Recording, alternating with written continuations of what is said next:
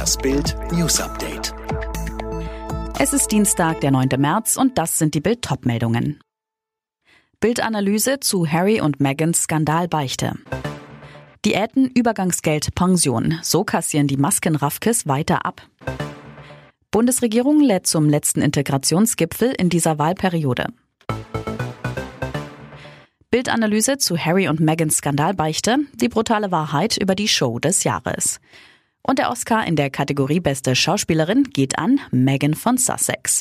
Für ihre Rolle als von den bösen rassistischen Royals vertriebene Heldin aller Entrechteten. Hier bitte Riesenjubel dazu denken. Aber mal ernsthaft, nehmen wir Meghan ab, dass sie Harry nie gegoogelt hat, dass sie keine Ahnung hatte, worauf sie sich einließ, als sie in die britische Königsfamilie einheiratete? Meghan wirkte zum Teil unglaubwürdig, ihre Gesten einstudiert. Und dann die Sache mit dem Rassismus. Wenn man heute jemanden entehren will, muss man ihm ihr was vorwerfen. Rassismus. Es gibt schlicht keinen explosiveren Vorwurf.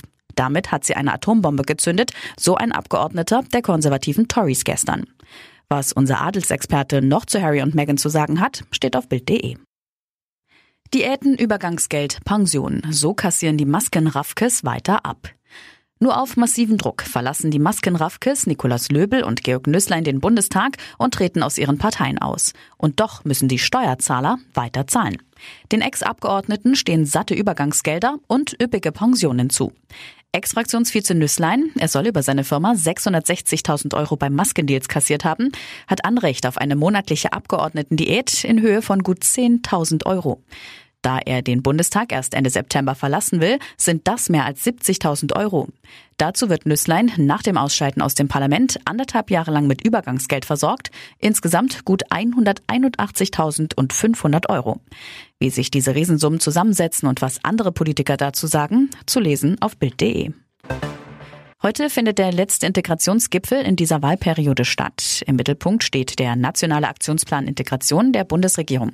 Ziel ist, dass Menschen mit Migrationshintergrund bessere Chancen auf Eingliederung haben, zum Beispiel in der Arbeitswelt.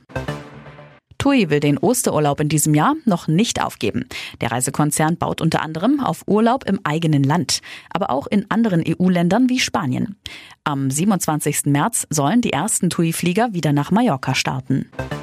Von der Sicherheitslücke bei Microsoft Exchange ist auch die Europäische Bankenaufsichtsbehörde in Paris betroffen.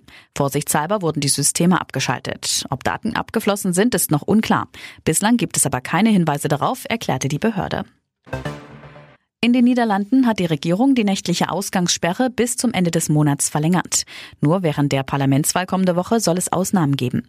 Gelockert werden soll erst, wenn die Corona-Infektionszahlen deutlich sinken.